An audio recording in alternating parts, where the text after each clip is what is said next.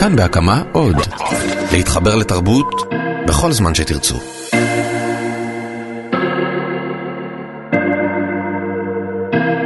שלום, כאן נועה לביא, וזה פודקאסט עם מבטא. בפרק הזה נסכם את המסע שלנו בעקבות המבטאים, וגם ננסה להיפטר סופית מהמבטא הרוסי, הצרפתי, האנגלוסקסי ואפילו מהמבטא הישראלי באנגלית. אז בואו נתחיל.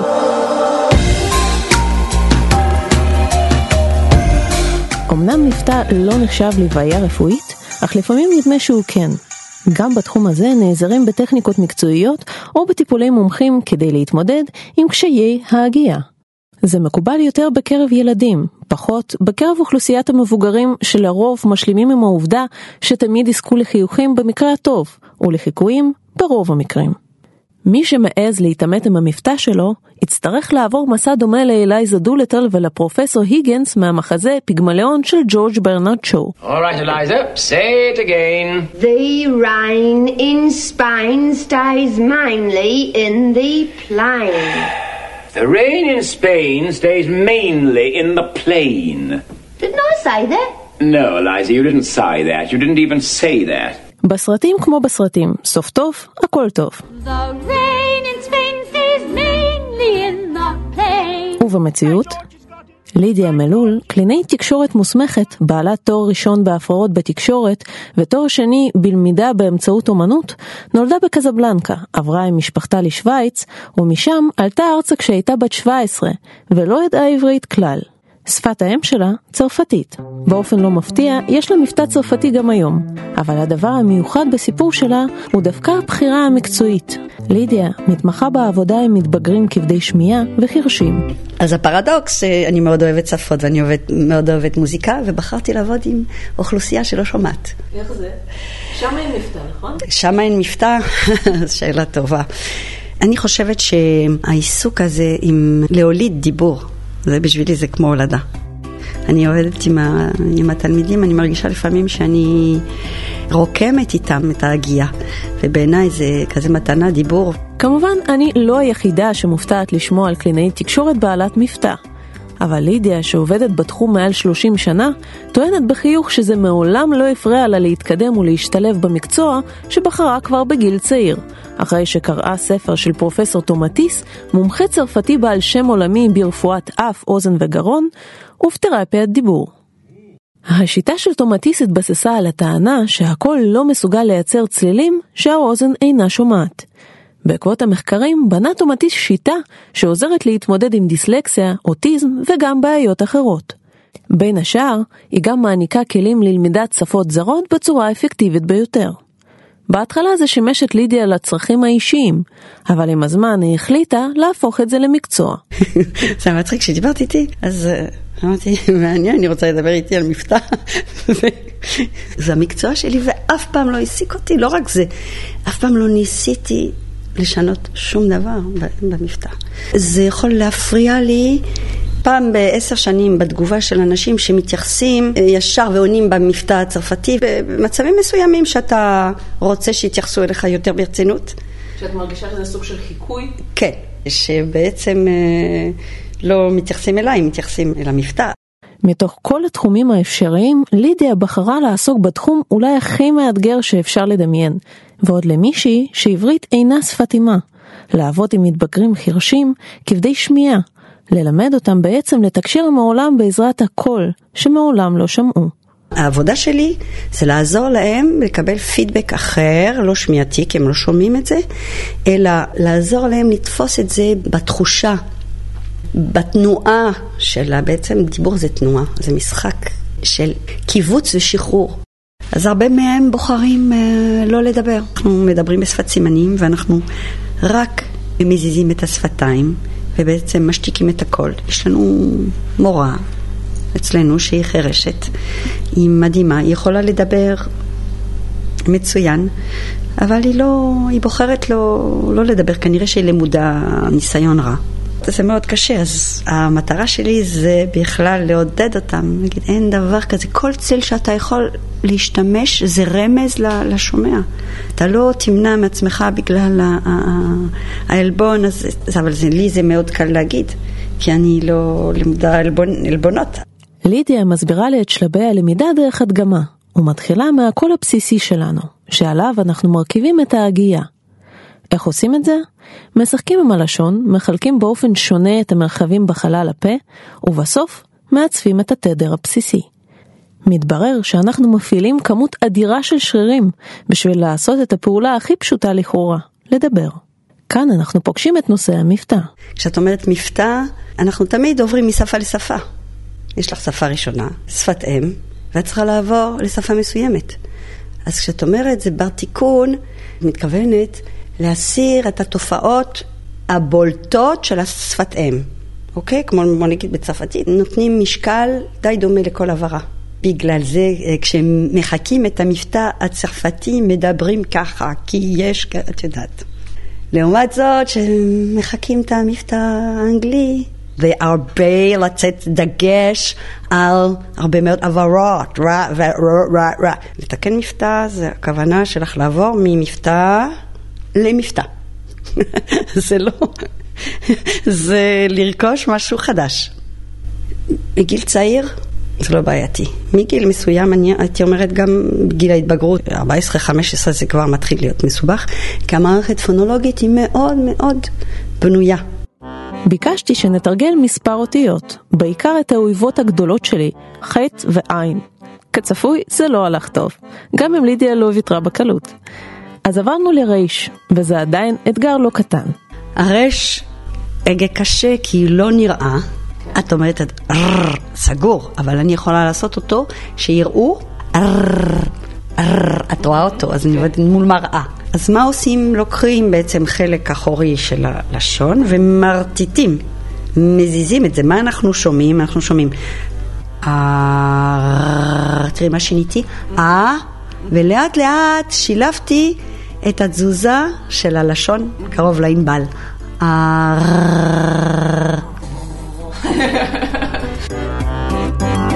מי שבאמת רוצה לשפר את המבטא שלו, לא רק שהוא חייב להקשיב ולכוון את האוזן כדי לשמוע את ההבדלים, הוא גם צריך לשים לב איך זה נראה, ולנסות לתרגל את זה מול המראה.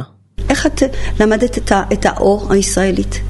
זה, יש, את, יש את האו הזה באוקראינית, ברוסית. או, את רואה? הוא לא ישראלית כזה, זה לא או. זה, אפילו אני לא יודעת להגיד אותו. או, או, או. אחרי כל התיאוריות והתרגילים, אני עדיין תוהה אם זה בכלל אפשרי להגיע למבטא הישראלי הסטנדרטי ובמה זה כרוך. לתקן מבטא, מוטיבציה מטורפת, לקבוע יעדים, לקבוע אסטרטגיות איך לעשות את זה. מישהו שלא יוכל, שלא יהיה לו את הזמן גם להקשיב, גם להסתכל, גם להתאמן. באיזה גיל עלית? 22. שאפו. זה לא נשמע, אני חשבתי שעלית ב... וואו, אז uh, מדהים. אני עושה הרבה עבודה על זה. זוכרים את ידידנו דוקטור רוביק רוזנטל מהפרק הקודם? אז הוא טוען שלצרפתים אולי קשה במבטא, אבל הם לומדים את השפה בלי בעיות יחסית. זאת בשונה מהקבוצה האנגלוסקסית, שמתקשה יותר מכולן במבטא, ופשוט לא מאמצת את הדקדוק הישראלי.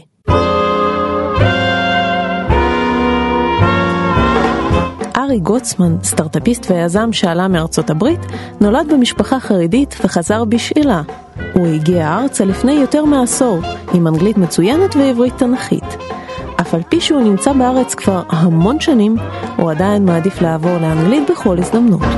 כל העניין של זכר ונקבה, אני כל הזמן מבלבל ביניהם, וכל הזמן אנשים אה, צוחקים ומתקנים אותי.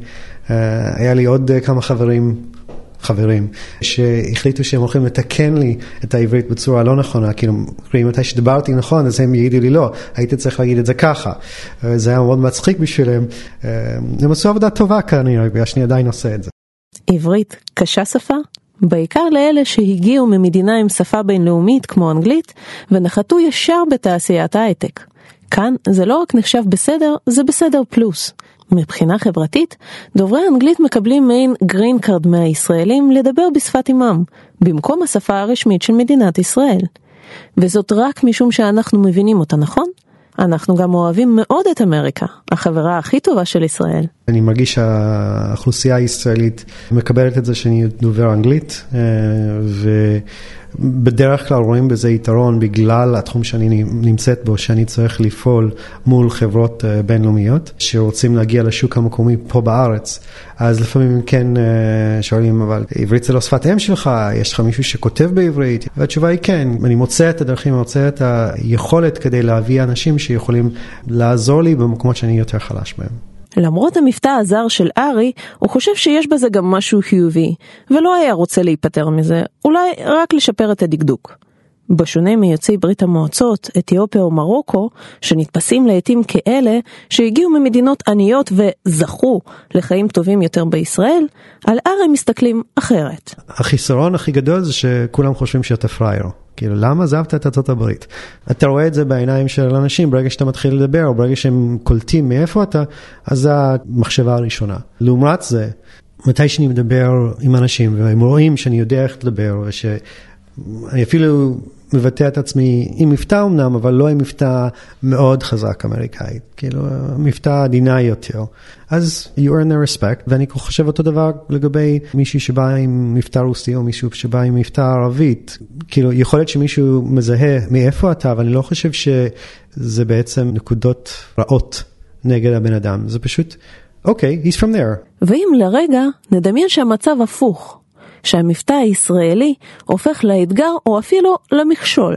I'd like to start with a story about my mother. My mother was a Jewish mother, and as a Jewish mother she wanted me to be a doctor. הפרסומאי הישראלי גדעון עמיחי גילה את אתגר המבטא בפעם הראשונה בחייו כשעבר לניו יורק. עמיחי נחשב אחד האנשים המבריקים בתחום.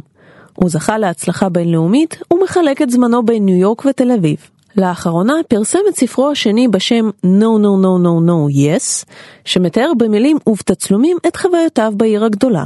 הוא מתייחס בין היתר להתמודדות עם השפה האנגלית בגרסה האמריקאית. כשהוזמן להרצות בט' באנגלית, גדעון הבין שהאנגלית שלו דורשת שדרוג. למשימה גויסה מורה פרטית בשם פרסיליה, מקצוענית בלתי מתפשרת שאף דרשה לשכתב את ההרצאה כולה. היא לוקחת את הדראפט בעצם הראשון שאני כותב, ובלי להתבלבל כותבת אותו באופי של פרסיליה.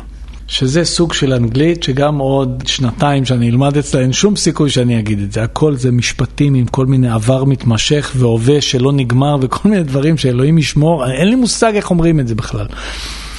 אז אני תופס, אתה אומר לה, תקשיבי, פרסילה, זה לא יעזור, אני לא מסוגל, זה, זה צריך להיות כתוב באופי שלי ואיך שאני מספר סיפור, עכשיו תעשי תיקונים. קיצור, עושה תיקונים, מתחילים לעשות חזרות, ואחרי זה פעמיים או שלוש, היא אומרת לי, תשמע, אבל יש לך מבטא נורא כבד. יש לך מבטא נורא ישראלי. אני עונה לה מה שאני צריך לענות לה, אני אומר לה, מה, באמת עלית על זה שיש לי מבטא ישראלי? וואו. במשך שבוע אני חושב על זה, ותוך כדי זה, אז אני זוכר שאני רואה, לא זוכר בדיוק איזה סרט, אבל אני רואה את פלו, פלונפה, נכון? פלונפה קוראים לה? פנלופה. פנלופה, אוקיי. עכשיו את יכולה פה לחתוך. בקיצור... להפך, לא, לא. להשאיר, כן. בקיצור, באותו שבוע אני לא זוכר איזה סרט, אבל אני הולך לסרט ואני רואה את פלנופה המהממת, עוצרת הנשימה, והיא לא נראית לי כזו שמתביישת בזה שיש לה מבטא דרום אמריקאי, להפך, הפכה אותו ליתרון. ואני לא שמתי לב אף פעם שג'ראר דה פרדיה הצרפתי מנסה לדבר אנגלית בלי מבטא צרפתי. ואז באבחה אחת אני מיד מקבל החלטה, הטד שלי הולך להיות באנגלית, אבל הוא הולך להיות עם המבטא הישראלי שלי. אין לי שום בעיה עם המבטא, אני גאה במבטא. עכשיו, אני יכול לעשות זה. I would like to start with a story about my mother. כשזה היה בטח בריטי או מטופס, לא משנה, אבל אני, לא, אין שום ניסיון. אני חושב שזה מה שגורם לזה להיות יותר מיוחד, יותר בולט, ובטח עבורי יותר קל, כי זה ברור לך שמילא למדתי את זה בעל פה, אבל ללמוד את זה בעל פה גם במבטא, no way. בחיפוש אחר מחקרים בנושא המבטא, פניתי למדען הראשי של משרד הקליטה זאב חנין. לכאורה, זאת אמורה להיות הכתובת הנכונה לשאלות על מבטא, כי מדובר בעולים. רק שהתברר שאפילו במשרד הקליטה לא מעוניינים לעסוק בסוגיית המבטאים ולא עורכים מחקרים בנושא. כמו שהחברה הישראלית יהודית הדמוקרטית היא רב תרבותית, היא גם רב מבטאתית, אם אפשר להגדיר את זה בצורה כזאת. מעניין שבתחומים שאנחנו מדברים עליהם, כמעט אנחנו לא שומעים מחקרים מסוג זה. האם באמת זה בזדון, או זה פשוט יצא ככה? אני חושב שזה גם וגם. אנחנו עוד לא מזמן התפטרנו מהכור ההיתוך. בתקופה הזו היה לא פוליטיקלי קורקט, כמו שמגדירים את זה היום, להתייחס לשוני התרבותי, והיה צריך להתפטר ממנו כמה שיותר מהר. ויש שני דרכים להתפטר ממנו. דרך אחת זה באמת להתייחס אליו כשזה כאילו לא קיים, ודרך השנייה זה לקחת כל השוני הזה כנורמה. אז uh, המבטא בבחינה הזו, זה היה מה שנקרא התייחסות בדרך השנייה. אנחנו קיבלנו כשכל מבטא היא נורמטיבי בעברית. האומנם? האמת שלא, אבל לפחות uh, כולנו מתארים שזה כביכול ככה. מעניין, אבל הטרנד האחרון שקיבל חיזוק משמעותי בזכות הרשתות החברתיות, אומר שלא מספיק להיות ישראלי כמו כולם. צריך עוד משהו. איזה מרכיב אותנטי שמוסיף טעם לעוגה הישראלית. זה אולי מסביר שהשיח הזה על הזהויות חזר למרכז הבמה בצורה של בלוגים, קבוצות שונות כמו ישראליות, דור אחד וחצי, פמיניסטיות דתיות ורבים אחרים, שמתגאים בשוני במקום להסתיר אותו. אבל בואו נודה, הנושא לא באמת ירד מהבמה הזאת. לימדתי באוניברסיטת בר אילן והייתי מארגן הכנס בשם הקהילה יוצאי ברית המועצות והוזמנתי לתוכנית בעל רייטינג מאוד גבוה ברדיו. דווקא ביקשו ממני להתייחס לנושא שזה לא בדיוק בתחום הספציפי שלי. אז הצעתי את כמה ממשתתפי הכנס שיכול להיות שהם יודעים קצת יותר על הנושא ותשובה שקיבלתי בסדר מה שאתה יודע זה מספיק אבל אתה נשמע אותנטי. בהתחלה חשבתי שאולי עדיף לסיים את המסע הזה כאן, עם גדעון שבלי בושה מופיע באנגלית במבטא הישראלי, או עם ארי שהמבטא האמריקני בעברית לא כל כך מפריע לו בעסקים, ובכלל, שיהיה אופטימי. רציתי לראיין גם כאלה שנחשבים פורצי דרך בתקשורת ובאומנות, אבל הם דווקא בחרו שלא להתייחס לנושא, והתחמקו מהשאלות. רוב בעלי המבטא שפגשתי במהלך העבודה על הסדרה לא ממש נהנו מהעובדה הזאת. כמו נטשה מוסגוביה, שאיתה התחלנו את המסע. שלום לכם, חדשות בחמש. אז זהו דני, זה נגמר. סקרן אותי לדעת, האם היום בחורה מוכשרת כמו נטשה הייתה מצליחה להתברג לפריים טיים ולנצח את משטר הרייטינג. אולי היום הצופים היו מגלים כלפי הסבלנות והיו מקשיבים למה שהיא אומרת במקום להתמקד במבטא. או המנהלים שלה היו נותנים לה גיבוי מלא ומתעקשים להעביר לקהל את השיעור החשוב הזה בקבלת האחר. התשובה הגיעה במפתיע. קיבלתי ספר במתנה, ההתערבות של אורנה לנדאו. סיפור על זוג נשוי שאחרי שני עשורים של נישואים מאושרים, מחליט לעשות הפסקה. כל אחד חי את חיי הרווקות ומתנסה בריגושים החדשים. הדייט הראשון של יואב, בן 48, שבדיוק יצא לחופשי, הוא מוכרת צעירה מחנות הבגדים בקניון עזריאלי. למרבה הפלא קוראים לה נטשה. היא בלונדינית, עקבים גבוהים. מוכרת לו ג'קט בשווי 1,700 שקלים ורושמת את הטלפון שלה על הקבלה. כך מתארת הסופרת את הרגע המרגש כאשר הגיבור שלנו מחכה בבית קפה בפלורנטין למאהבת החדשה. הוא מבחין בצעירה צנומה, מאופרת יתר על המידה, ונפוחת שיער נכנסת בהיסוס. הוא רוצה להגיד לה, אני מאוד אוהב את השמלה שלך, אבל המחמאה בעייתית כיוון שהשמלה קטנה כל כך ושקופה כל כך, שכל אזכור שלה יכול להיחשב לפלילי. בשלב הבא מגלה הגיבור שגם אין להם נושאים משותפים לשיחה, הרי הוא אומן קולנוע מתל אביב, והיא ילדה בת 22, רוסייה מוכרת בגדים שמחפשת גבר עם כסף, ורצוי שיהיה גם מפורסם. את הרצון שלו ללכת הביתה היא מפרשת כהזמנה למיטה, וכך נראית הדרך שלהם הביתה. יואב מפלל בלהט שאיש ממכריו לא יראה אותו כשהוא צועד חבוק עם אישה שכזאת. תכירו, נטשה, קווים לדמותה 2017. יותר מעשור אחרי שנטשה אחרת העזה לנסות לשבור את תקרת הזכוכית, הסטיגמות עדיין כאן. בכלל, נדמה שזה לא המבטא שהפריע לצופים במקרה של מוסגוביה. פשוט הפחידה אותם הפרספקטיבה שכללי המשחק הברורים והמוכרים הולכים להשתנות, וזה היה מאיים מספיק בשביל להצביע בשלט. בכל השנים שבהן ניסיתי להיפטר מהמבטא, דמיינתי איך ארגיש אם באמת אצליח, שיבוא היום שאדבר כמו כולם. ואז אוכל לגלות האם זה באמת הדבר שהגביל אותי, או אולי המצאתי את זה. הרי זה תירוץ נוח מאוד למי שמחפש תירוצים. ומה עם מי שמחפש הזדמנויות? לא אפליה מתקנת, לא חמלה ולא פיצוי על העוול של האחרים, רק הזדמנות להיבחן על סמך היכולת שלך, ותולה.